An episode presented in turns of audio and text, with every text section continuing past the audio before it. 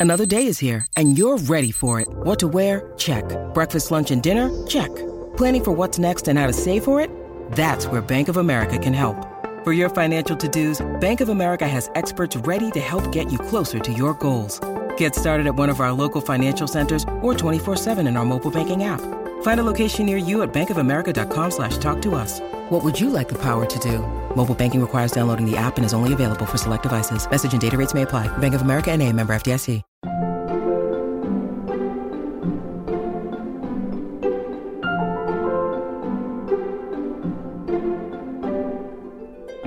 The only thing that I am certain of is that I will do the work that it takes. If you put me on a show, if you invite me into a room, if you ask me to collaborate, I will do that to my bones.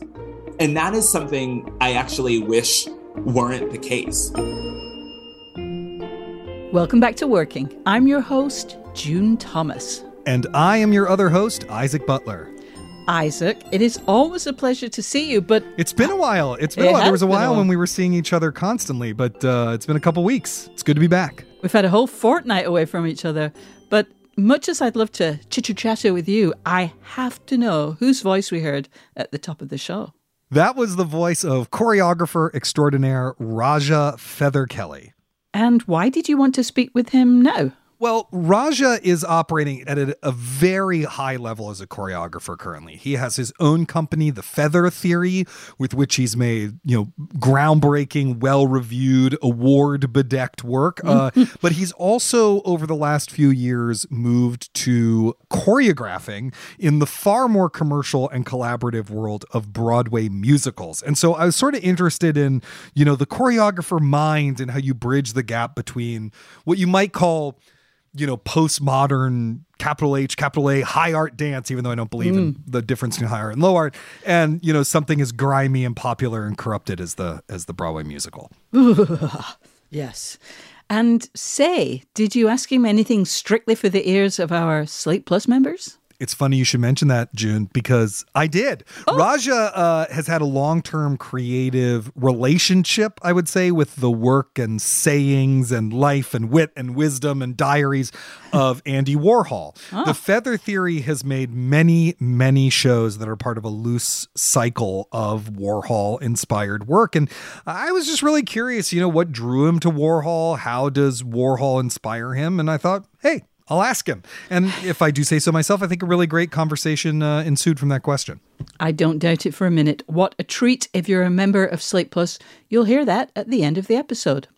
If you aren't, it's super crazy, totally easy to join. As a Slate Plus member, you'll get to hear extra segments on this show and others, such as The Waves and Culture Gabfest. You'll get bonus episodes of podcasts like Big Mood, Little Mood, and Decoder Ring. And of course, you will never, ever hit a paywall on slate.com. To learn more, go to slate.com slash working plus. All right, let's hear Isaac's conversation with Raja Feather Kelly.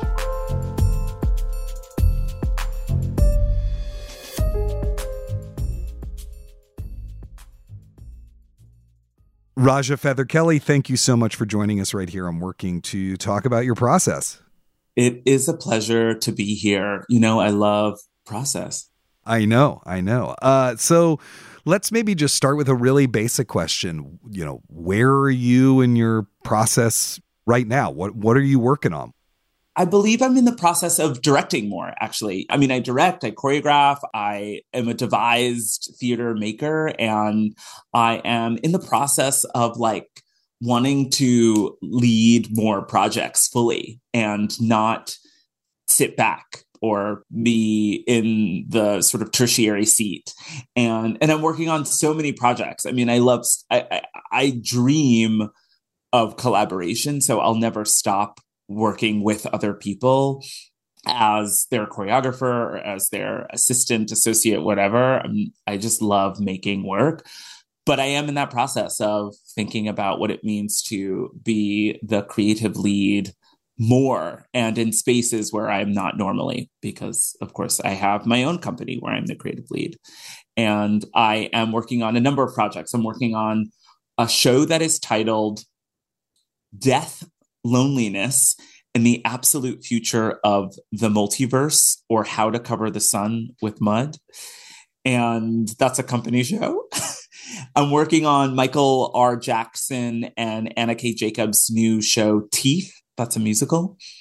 I'm working on Carson Kreitzer and Matt Gould's musical Lempicka. And that's probably good enough. Wow. Uh, now, if if my inbox is correct, you recently presented like a work in progress at the Guggenheim of the Absolute Future. I'm just going to abbreviate it to the Absolute Future, you know, because we have that limited is time. how we refer to it. So, could you tell us a little bit about that show since it's something you just did a public presentation of? Absolutely. I am working on this show called The Absolute Future. It is about a group of sort of friends who get together because they want to go see the Great American Eclipse, which is a real eclipse. And it happens in the Northeast on April 8th, 2024. So my show is about something that happens in the absolute future. And they go to watch the eclipse and they miss it. They miss the eclipse. And my company is trying to figure out how this group of people missed the eclipse. That is that's all. That's what it's about. Got it. Got it. And this is with your company, The Feather Theory, which do you call it a dance theater company? Is it a dance company? What what is the terminology you use for Feather Theory? It is a dance theater media company. And that's Got what it. the three in Feather stands for, dance theater and media. Right, right, because it's styled that that last E is a is a three. For those of you That's who correct. Not, uh, have not seen it, um, okay. So where did this idea for this show begin for you? What was the germ of it? The germ of it was doom scrolling. The germ of it was looking through Instagram at all hours of the night.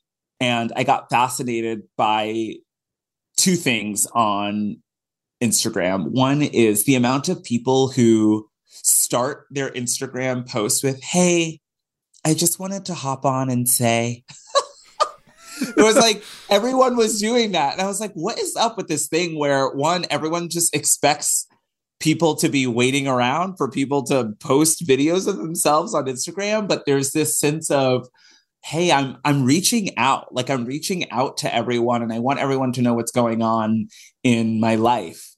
And there was a great deal of loneliness out there. I was like, oh, people are lonely and people are sad. And there is this world, there is this chasm, there is this universe called social media where people really put themselves out there. And I was curious about creating a work in which I took all of the text in the devising process of that show from social media, from reading social media. And then I started to just craft like the world of like, oh, like social media is a multiverse. And then how does it work and what's happening inside of it? And then i needed the situation. I was like okay now that i have this idea about people using social media as like a call for help how can i situate it into something? And at the time i was doing a residency at the simons foundation and met this scientist who told me about the eclipse. And i was like oh that's really cool. I'm working on a show right now about the multiverse. And I was like, I wonder if the multiverse is true. Like, what do you, as a scientist, do you think that that's real? And the scientist said the wildest thing to me. He goes, The reason why I think the multiverse is really popular right now is because the world is living in regret. Yeah. And there is a desire for people to have a connection to, like, what if? Like, what if I didn't do that? What if I made this decision? What if I made that decision? And so there's this desire for that that alternate universe where people made different choices. And I was so, again, just obsessed and fascinated that this scientist said that. And then that this eclipse was coming. And I was like, oh, I hope I don't miss the eclipse. You know, I've never seen one live. And so that became the situation for the show. Then to be like, okay, there's this group of people who are all like probably sad and they're all going to go see the eclipse to maybe have a life-changing experience but they miss the opportunity to do so so what now Hmm. Now, at what point do you then bring it into your company to start working on it? Like how much of an idea is there? How much of a text is there or maybe movement stuff, you know, like what how finished is an idea typically before you start involving the rest of the company? Oh, it's usually never finished and e- even until after we've performed it. But I, I feel lucky because I've worked with many of my company members for over a decade now. Mm-hmm. And so I feel very comfy to tell them anything. And before we landed on this project, I was like, I want to make a show about Icarus, right? About this like god that flew too close to the sun and whose wings melted. And so there was something about the sun that was already in the company's ether or like in in the air of like what the next project would be and I was like, yeah, what if we retold this myth? And that's where actually in the title, because there's something about it that's still with us, the you can't cover the sun with mud, which is in the subtitle, is still with us because there seems to be a connection that we're trying to figure out. So when I go to them, I give them a lot of sloppy mess ideas. And there's a lot of interrogation between myself and them on like, why this, why that? Well, what does that mean? Or, okay, now everyone go doom scroll for five nights in a row and tell me what you find. And I oh, try oh, wow. to, I try as much as I can to give them opportunities to do the similar process that I'm doing on my own. Mm. And what about with, you know, movement? Because obviously you're also a dance company. You know, with the movement stuff, are you developing that in the room off of them, or do you have movements that you've worked out in advance? I, you know, how, how does that work? Yeah, good question. Because in my own company, and then also as like a, an experimental artist and or a commercial artist, I rarely make anything before I'm in the room which mm-hmm. can get me into trouble because there's not a lot of time. And so when right. you're working on like a big show, they're like, come in and give us the material. And I'm like, I don't do that.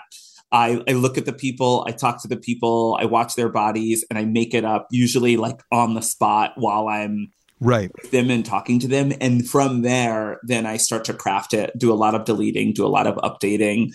And i usually just start with behavior not not big body gestures but just like what is the behavior of the of the people interacting? And how does that how does the volume of that turn up until it's what someone would identify it as dance? We'll be back with more of Isaac's conversation with Raja Feather Kelly.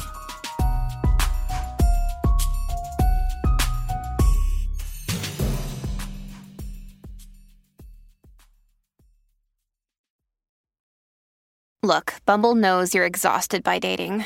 All the must not take yourself too seriously and 6 1 since that matters. And what do I even say other than hey? well, that's why they're introducing an all new Bumble with exciting features to make compatibility easier, starting the chat better, and dating safer. They've changed, so you don't have to. Download the new Bumble now. This episode is brought to you by La Quinta by Wyndham. Your work can take you all over the place, like Texas. You've never been, but it's going to be great because you're staying at La Quinta by Wyndham. Their free bright side breakfast will give you energy for the day ahead. And after, you can unwind using their free high speed Wi Fi. Tonight, La Quinta. Tomorrow, you shine. Book your stay today at lq.com. Listeners, we want to hear from you. Every other Thursday on Working Overtime, we help our listeners resolve issues with their creative processes. So please tell us your creative challenges and let us help you. Drop us a line at working at slate.com. You can also send a voice memo to that address or give us a ring at 304 933 WORK and leave a message. And of course, if you're enjoying this episode, don't forget to subscribe to Working wherever you get your podcasts. Now let's return to Isaac's conversation with Raja Feather Kelly. In a recent uh, email to your mailing list, you described your work like this, and I, I really want to talk about this because I think it's so great. We take ideas, strangle them to their essence, embody them, and then tell you what we learned in the process via dance, theater, and media, our take on experimental postmodern dance We love making performances in this way. It's not only collaborative, it's such a thrilling way to research cultural values. Wow, I wrote that. you wrote that. and I so believe that. Good. I'm like, I really believe no, that I, that's yeah. what we do. Yeah. And I actually think there's a lesson in there for those of us who have to send emails, you know, promoting our work or talking about our work that like if you actually believe in what you're talking about, it's a lot easier to write the email. Like if you're trying to trick Yeah. someone into sampling your work, which I I think we each and all of us have had that moment where we're like maybe I can trick someone For sure. and for then get a bigger audience. Uh, but if you actually just believe in what you're doing, it helps make the marketing stuff go easier. But um, I'm just wondering if you could take me through like what that actually looks like. You just said some of that in terms of like people's behavior and stuff like that, but like what what that actually looks like over the course of the development process of a piece. Yeah. So, you know, the media part of it is there, right? We're re- we're taking our cues and we're taking a, a lot of stuff, material, as we would call it, from just doom scrolling and looking at social media. And we're like, what is at the core of this? And it is a sort of test of a theory that is the feather theory, which is how people come together and why they fall apart. That's kind of the essence of everything we do. Like, okay, so what is the thing that brings people together? And what are the reasons or how, which can be a you know a physicality or a, situation, do they get torn apart? Is it just time? Do they just have somewhere else to go? Uh, is it a fight? Is it miscommunication? Is it information? Is it philosophy? And so with this work, the part that's like strangling the information to its essence is getting down to like what is loneliness or what is regret what is the fear of death and where we learned that and a cool thread in this production in particular is about cultural phenomena. And so something I brought up to the room was, does everyone remember Y2K? And I was like, I remember, you know, when Y2K was approaching that I was like, we're all to die. And I was like excited by that. And other members of the company felt the same, while there are some members of the company that are like, why to what? you know, so therein lies the beginning of disconnect, right? People are like, what? There are two people in the company who's like, what is Y2K? What are you talking about? So then we started to chart just different cultural phenomena, right? If we end at the eclipse as a cultural phenomenon, but we start at Y2K, what is included? And so then you have 9 11, then you have the cell phone, then you have social media, then you have, you know, it just kind of keeps escalating. And these are things that are very huge cultural shifts that, in my belief, have made us who we are and have driven our sense of personhood, our sense of agency, our sense of understanding what's going on around us and how we relate to that. And each of us feel differently about that and how to get that information out of everyone, how to get that information out into the world and get feedback so we can kind of have a sense of generalization of like, you know, we're studying pop culture. So we're like, how does the mass feel about this? All of that information gathering for me is that strangling, right? And then we're all in mm-hmm. disagreement. The company is all, it's like we spend a lot of time fighting with each other to get down to like, this is important, this is not important, this should be included, that shouldn't be included, this is meaningful, this is meaningless. Well, maybe the meaningless should stay because then it accentuates what's meaningful. And we do that for months and months and months until we land on like an abstract of how we move forward. And uh, you know, you mentioned conflict in there. You've been with many of your company members for a long time. How how did you all learn how to have conflict productively?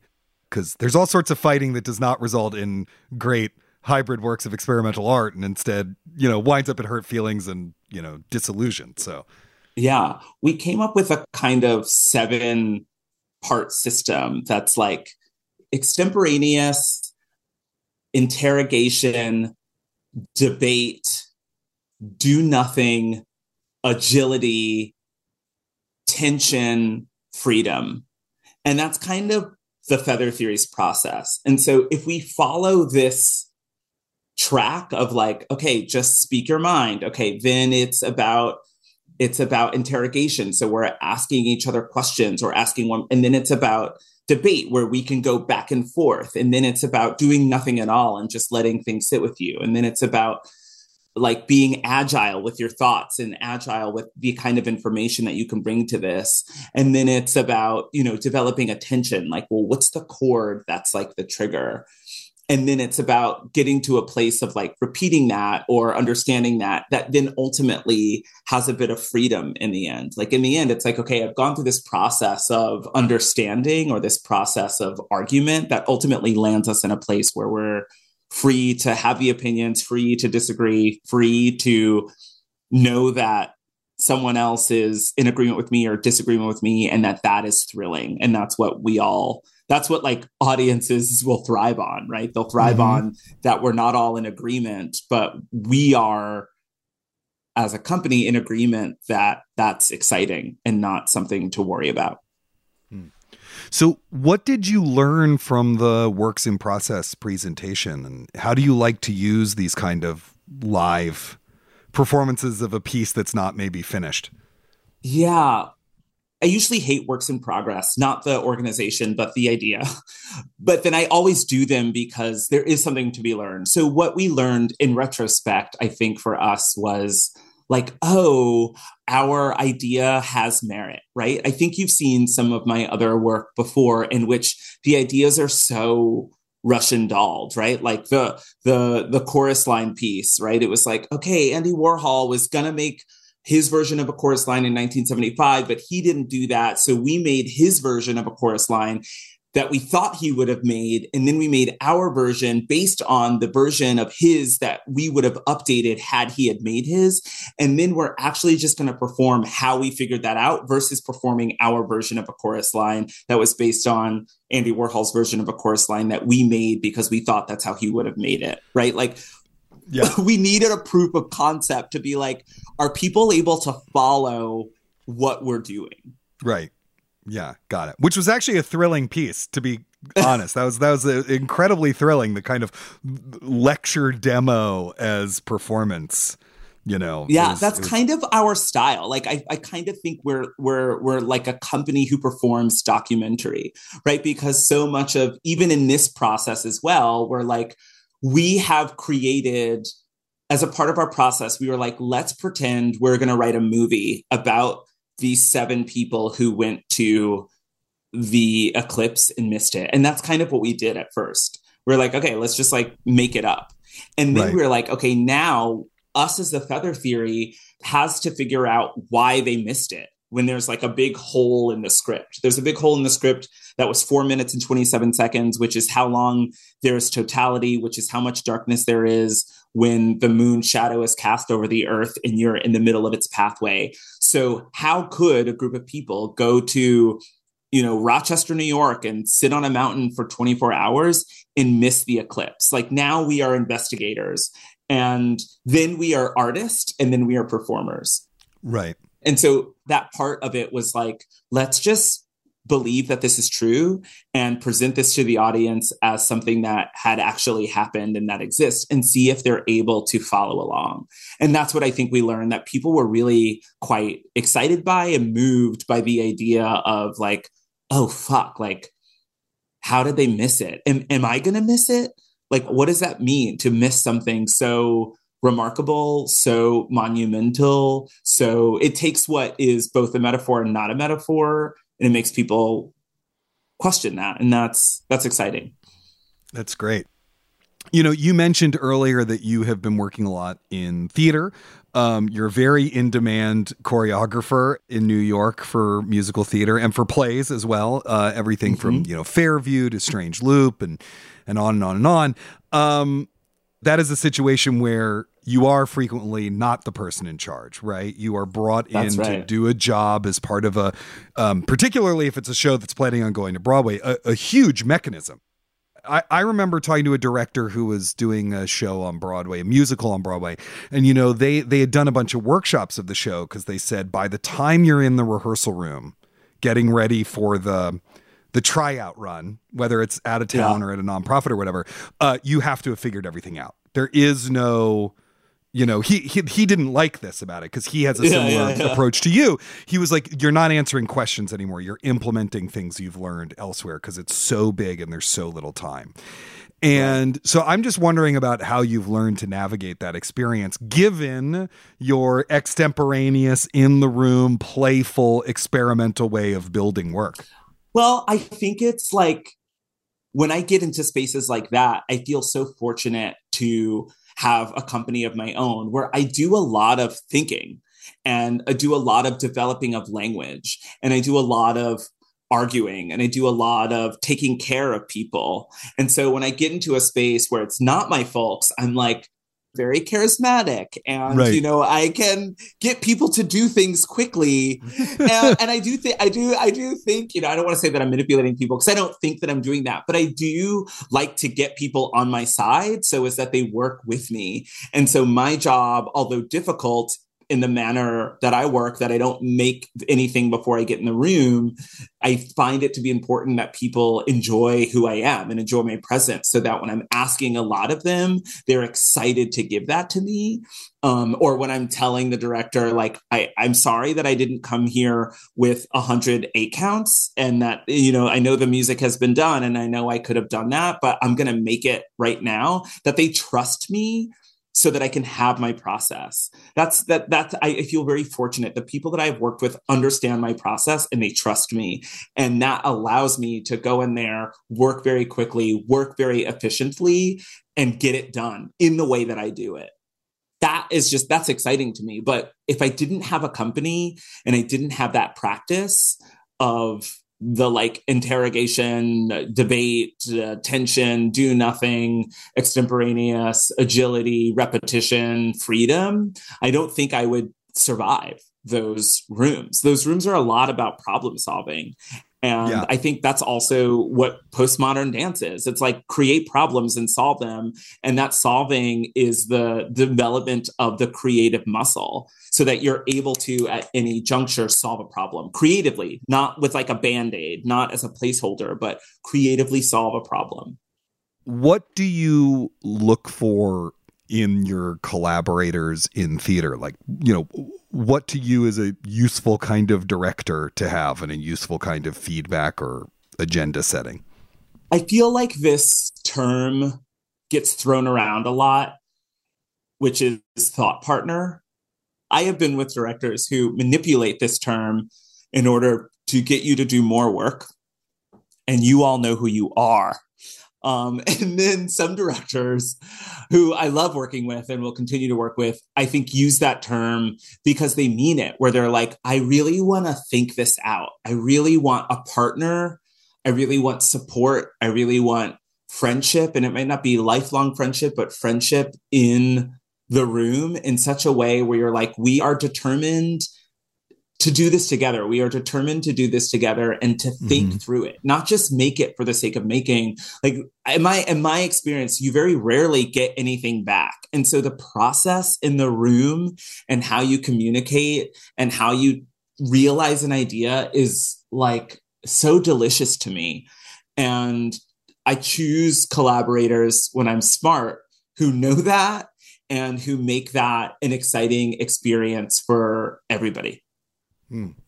You know, one thing that's very clear I think, you know, for people listening to this interview is that you know your worth, right? You know what you are good at. You know what your process is. You know you're charismatic, uh, which I can attest to, having been in the room with you many times. Um, how did you come to that kind of place of self assurance and self knowledge? Were you always like that? Did you graduate from Connecticut College being like, I, am very charismatic and I know that I'm good at doing things in the room. Or it, was it just through, you know, repetition? Do you have a great therapist? You know, how did, how did you come to it? I think that it's a balance. I think that I have, I, I do think that sometimes I know what I'm doing. I do think that sometimes I am charismatic. I do think that sometimes I know how to find a problem and solve it. And I think that sometimes I am just you know very good at what i do. And i also know that sometimes i'm not. I don't know. I sometimes i'm not that. And i think i think that that's the balance. I think the only thing that i am certain of is that i will do the work. I will do the work that it takes. If you put me on a show if you invite me into a room if you ask me to collaborate i will do that to my bones. And that is something I actually wish weren't the case. Like I am like, I will work all night. I will read everything. I will, you know, I'm so committed to being an artist in a way that I can't actually escape. Even it's something that I thought would slow me down is having a kid. I have a seven week old and I have done like four shows already. And I've like been to Hamburg, I've been to Philadelphia, I've been to DC, and and I've opened two shows in the city already. And I'm like, I will keep my kids safe and healthy and make the art, you know? And I'm just, I'm dedicated to that. And I think going back, I think like, I, I know, I, I do know what I'm good at because I know what I'm not good at. And I'm very happy to lean away. I'm happy to say I don't know. I'm happy to be like, I don't know, but I'll figure it out. I'm happy to be like, that is out of my jurisdiction. Ask somebody else.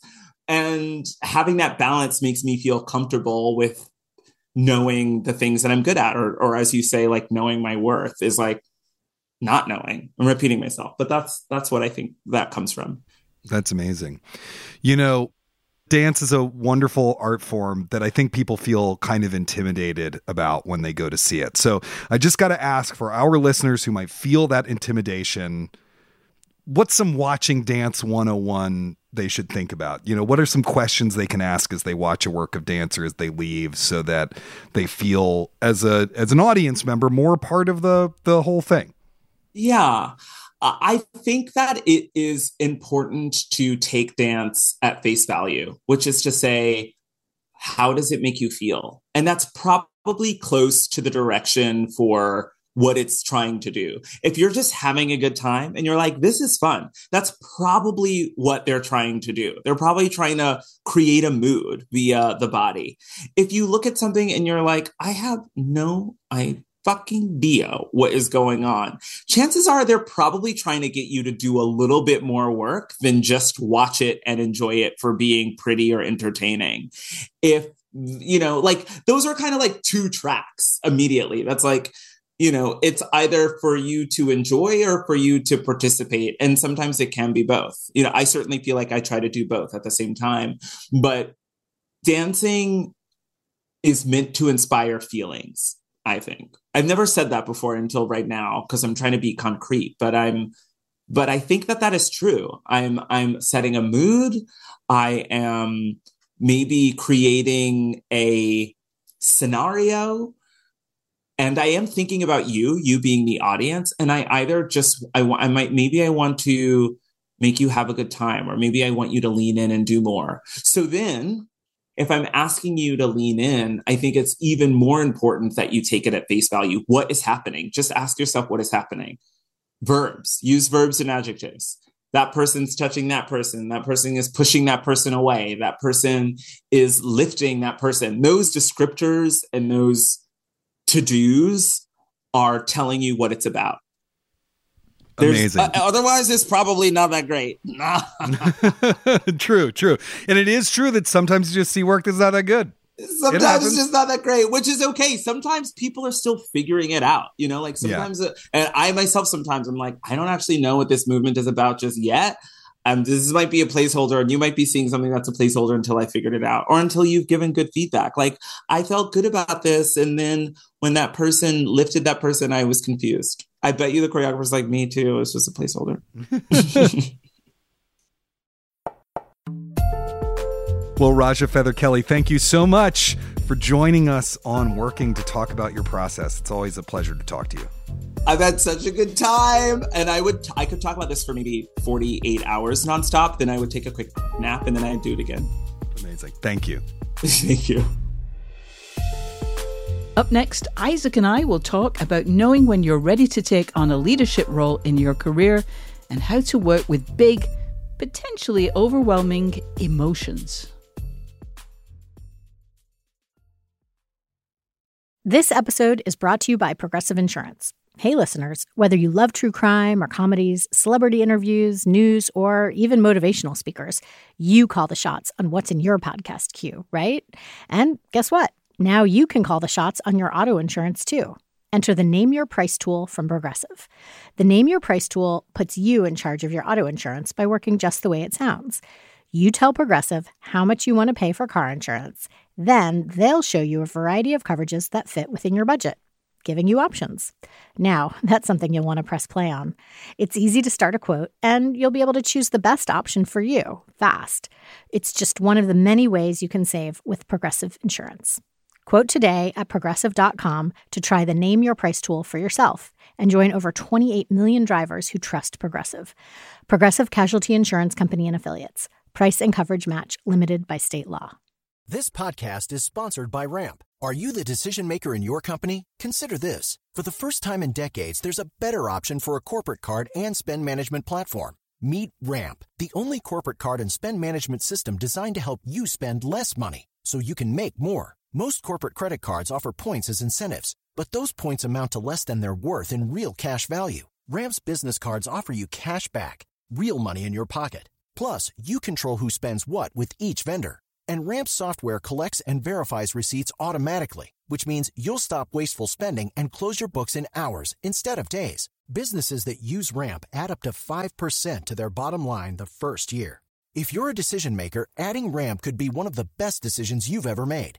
And now get $250 when you join Ramp for free. Just go to ramp.com slash easy. Ramp.com slash easy. R-A-M-P dot com slash easy. Cards issued by Sutton Bank and Celtic Bank members FDIC terms and conditions apply.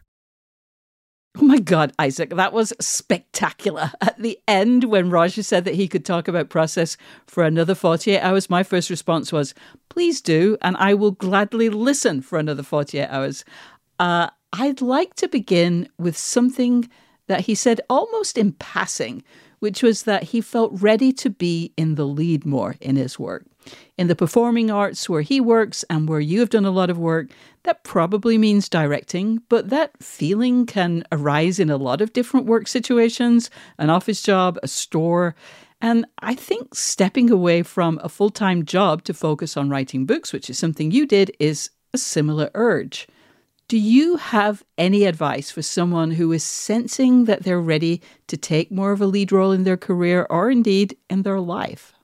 I think the most important thing is actually to try to be as concrete about it as possible because it's really easy for all that stuff to be in the sort of emotionally dominated, vague realm, right? There mm-hmm. are specific things that you need to make that leap. You know, in Raja's case, I'm not going to, don't want to speak for him. I'm just theoretically, it might mean like you, you might have to find the right script that you are shepherding from in development. Or, you know, if you read uh, the biography of Jerome Robbins, you can see how he did it, how he went from being a choreographer to a director, right? You might have to be the one who generates the project yourself and then hires writers to do it, whatever it is. So figuring out what the things are you need to be able to make that jump and then like literally listing them, you mm-hmm. know, and then making a plan for how you're going to get each of those things. That's mm-hmm. really important for a lot of us, including me that has to do with money right? The real issue is is not i mean it's very easy to quit your job to then have uh, free time to do whatever you want. It is harder to do that and eat.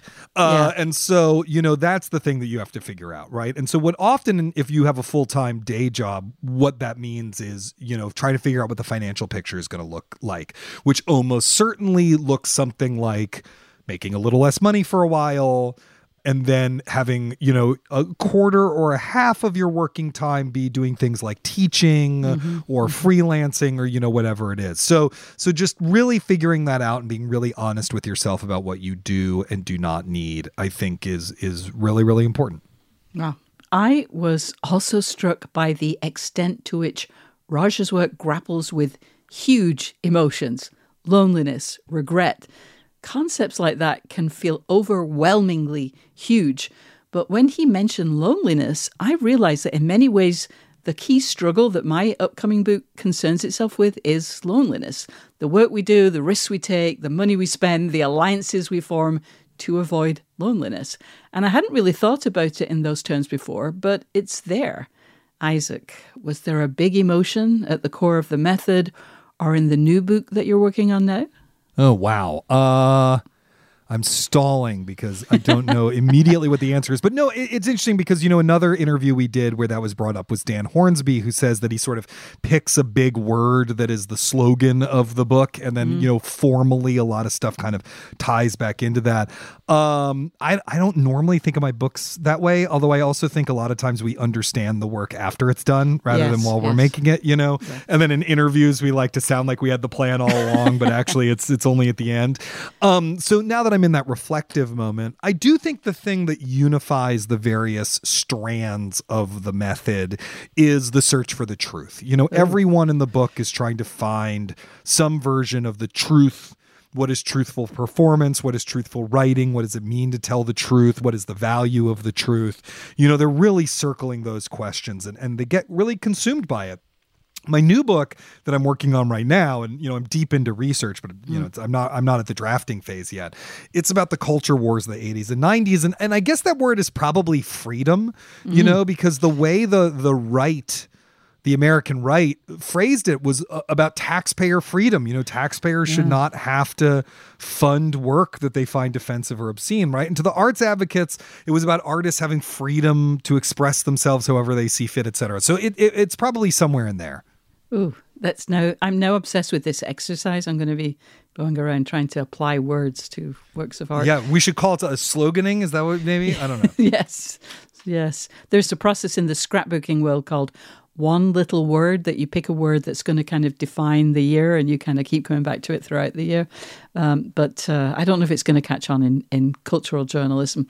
Uh, it was impossible to listen to your interview with Raja and not notice how systematized many of his processes are. I mean, the seven part system for processing conflict, the foundational question of figuring out how people come together and why they fall apart.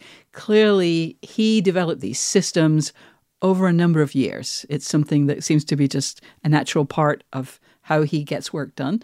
But I'm curious to what extent you develop processes and systems like that. Is there one driving question or a series of questions at the heart of your work? Uh, you know, it's funny when he said the thing about the seven part system for processing conflict. In the back of my head, I was like, "That's June Thomas bait. June is just gonna, she's gonna make a meal out of that. She's gonna love it so much." And you um, were right. I think that look, Raja has a company, right? A, a, a, with long-standing collaborators he's worked with for a long time.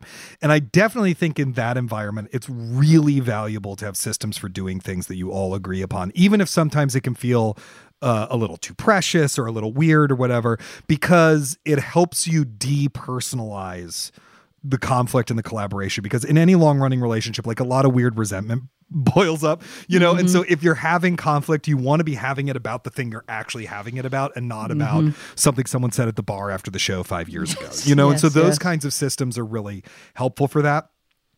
I think that there are certain questions that I return to a lot in my work. Um, one of them is is something that I call "for want of a nail," um, which you may know that old proverb, right? For want of a nail, a shoe was lost. For want of a shoe, a horse was lost, etc. And you know, eventually the king dies as a result of this one nail um, missing. And I always try to think about that with the story I'm telling. What are the nails? Like, what are the little contingent things where if that had gone wrong or hadn't happened, the rest of the story wouldn't have happened. I'm always looking for that, and the structure often comes from that. So, to give an example, you know, the first book, the one I did with Dan Kois, is an oral history of angels in America. So, the biggest contingency with Angels in America was actually Oskar Eustis had to meet Tony Kushner. And these are two men who have been best friends for decades. I mean, they're almost like siblings.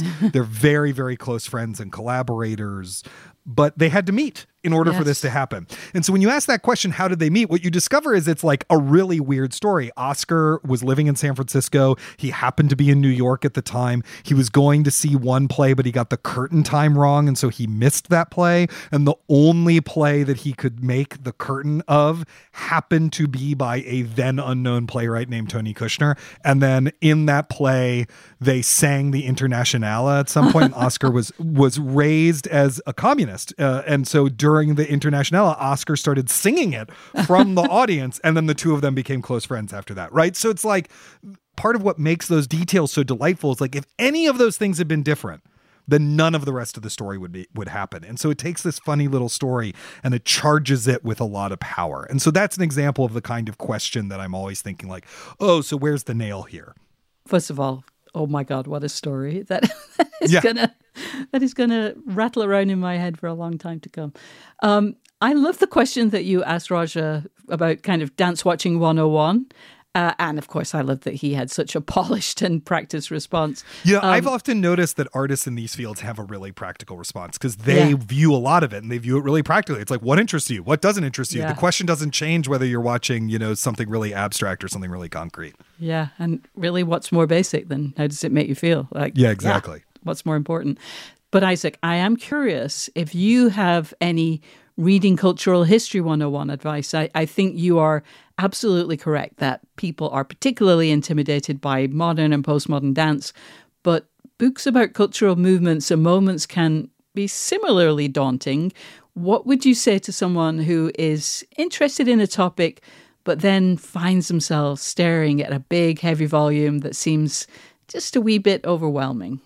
And it's called the method how the 20th century learned to act. Uh, i just say I've, I've written one of those big volumes. And i will so i will say a couple things from the perspective of a big volume guy. A big volume boy boi um, first of all the tomes are shorter than you think they almost always have one to 200 pages of back matter like Indeed, notes yeah. index bibliography stuff like that and so the book is actually less long often i will go to the bookstore and i'll see a book that looks like it's like over 500 pages long and then i actually look at where it ends and it ends on page like 350 and you're like oh that's a normal length book in a really big package um, the other thing is and i again i say this as someone who tried to write like the definitive cultural history of something Yeah. you don't actually have to read the big important book right off the bat. You do, and I, i'm not even saying my book is important. I'm just saying it's big. Uh, Yeah. you don't have to read the big important book right off the bat.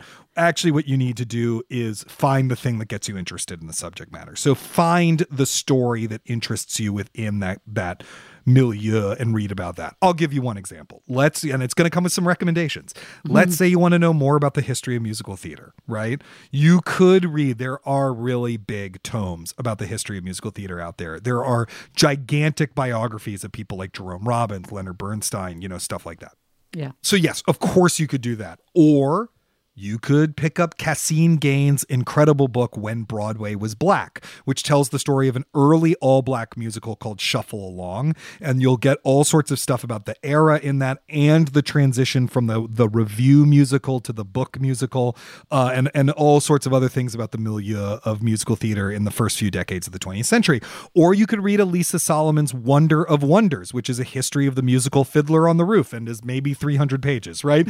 Um, maybe you read that that book about Fiddler and you get really interested in Jerome Robbins, who directed Fiddler and he really spearheaded that project and everything like that. Well, then you can move on to the big tome and read a biography of Jerome Robbins. Hmm. And from there, you might be like, oh, Arthur Laurents, who wrote the book for uh, West Side Story sure seems like a spiky character. Well, guess what?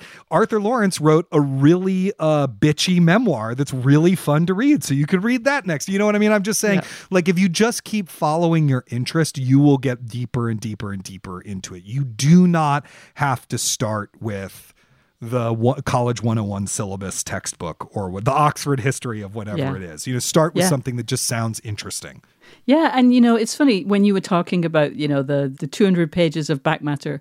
You know, a lot of those are taken up by footnotes if it's if it's that kind of book. And you know, if you're working on a piece of writing or researching, it's great to look at those notes and really dig into them. That's where you find the interesting pieces that lead you down rabbit holes. But if you're a regular reader and you, you know, you don't need to know, uh, you know, the PhD dissertation that that reference came from, it's still worth flipping through those to find those books that keep coming up. And those are the books that are probably worth checking out. You don't see many of those kind of Oxford Book of Musical Theatre type uh, books referenced in footnotes. But if you start to see the same book over and over, read that book. That's probably Totally. going to be a good one. Yeah.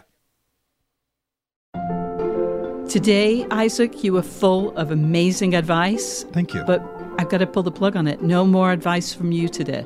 Because you know what? We've reached the end of the show. That's interesting. Do you have a last piece of advice for our listeners, though? I sure do. Please remember to subscribe wherever you get your podcasts. That way you will never miss an episode.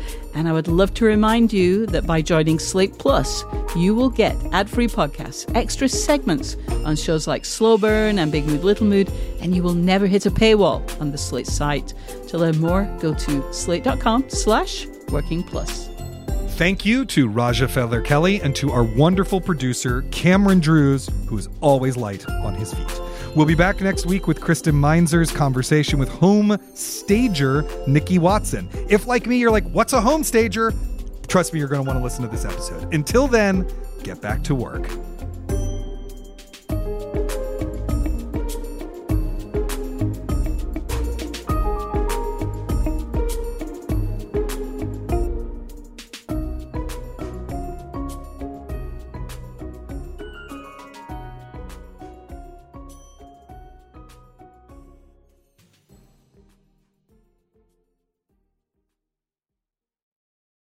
This is the story of the one.